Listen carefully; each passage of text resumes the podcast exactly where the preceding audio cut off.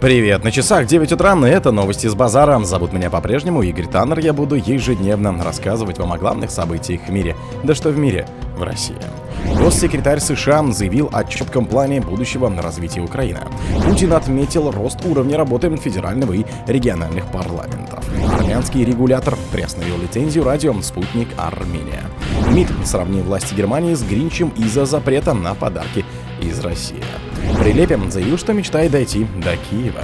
В России ввели обязательную сертификацию электросамокатов.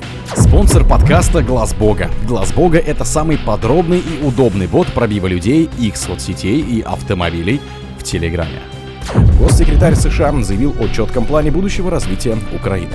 У Вашингтона есть очень четкий план развития Украины, при котором ей не придется помогать, так же, как сейчас заявил госсекретарь Энтони Блинкин на пресс-конференции, подводя итоги работы Госдепа за уходящий год. У нас имеется очень четкий план, который гарантирует, что Украина сможет стоять на собственных ногах в экономическом, военном и демократическом отношении, который предполагает, что в выделении помощи на нынешнем уровне не будет необходимости, сказал он. По словам Блинкина, для этого США и союзники должны помочь Киеву преодолеть эти зиму, весну и лето. Он отметил, что эта поддержка позволит Украине войти в стадию, когда сможет сама стоять на своих ногах. На минувшей неделе официальный представитель Пентагона Патрик Райдер заявил, что США придется выбирать между собственной боевой готовностью и отправкой оружия на Украину. Он уточнил, что сейчас Вашингтон располагает средствами в размере 4,4 миллиарда долларов для помощи Киеву и миллиардом долларов на восполнение собственных запасов. Президент Джо Байден осенью запросил около 106 миллиардов долларов на помощь Украине и Израилю, а также на действия в Азиатско-Тихоокеанском регионе, но однозначной поддержки в Конгрессе не получил. Путин отметил рост уровня работы федерального и региональных парламентов. Работа федерального и региональных парламентов стала более зрелой и профессиональной, заявил президент Владимир Путин, выступая на заседании Совета законодателей. Работа и федерального, и региональных парламентов местных представительных органов власти за прошедшие годы стала более зрелой и профессиональной. И это отражается на качестве вашей работы, указал он. Путин напомнил, что внесенные в 2020 году поправки в Конституцию в том числе расширили полномочия обеих палат Федерального собрания, существенно укрепили их влияние и статус в единой системе публичной власти. Президент также поблагодарил парламентариев за плодотворную работу. Уважаемые коллеги, хочу поблагодарить вас и всех ваших коллег с законодатель России за солидарную позицию по важнейшим шагам, направленным на поддержку российских семей, нашего образования, здравоохранения и сбережения нашей культуры и традиционных ценностей, укрепления безопасности экономического суверенитета России, сказал глава государства. Армянский регулятор приостановил лицензию на радиоспутник Армения. Комиссия по телевидению и радио Армении приостановила на 30 дней лицензию вещателя радио «Спутник Армении», сообщил регулятор на своем сайте.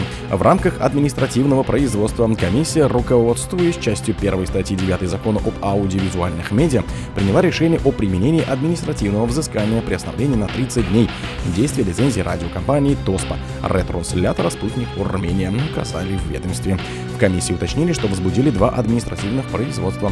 Первое касалось выхода в эфир 17 ноября передачи 5 пятница с Тиграном Киасаяном. Регулятор утверждает, что ее автор и ведущий якобы использовал в адрес Армении и ее народом ироничные и уничижительные выражения, давая оценки, не имея на это права, как политический комментатор и ведущий, являющийся иностранным гражданином. МИД сравнили власти Германии с Гринчем из-за запрета на подарки из России. Власти Германии ведут себя как герой фильма «Гринч. Похититель Рождества», сказала официальный представитель МИД Мария Захарова, комментируя решение таможни ФРГ о запрете на ввоз подарков из России. У меня такое впечатление, что руководство Германии снимается в каком-то сиквеле продолжения этого фильма, добавила Захарова.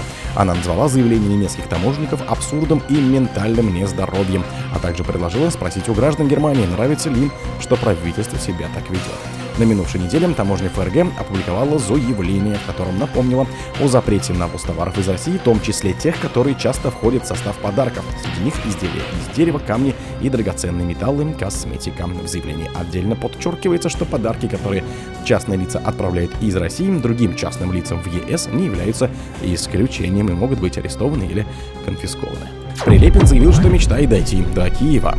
Писатель и член команды Путина Захар Прилепин назвал желание дойти до Киева главным в своей политической карьере. Как только я выздоровлю и пройду медкомиссию, я вернусь обратно в строй и буду до конца СВО заниматься данной деятельностью.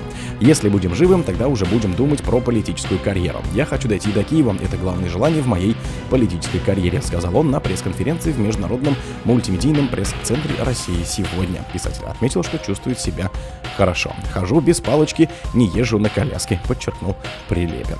В России ввели обязательную сертификацию электросамокатов.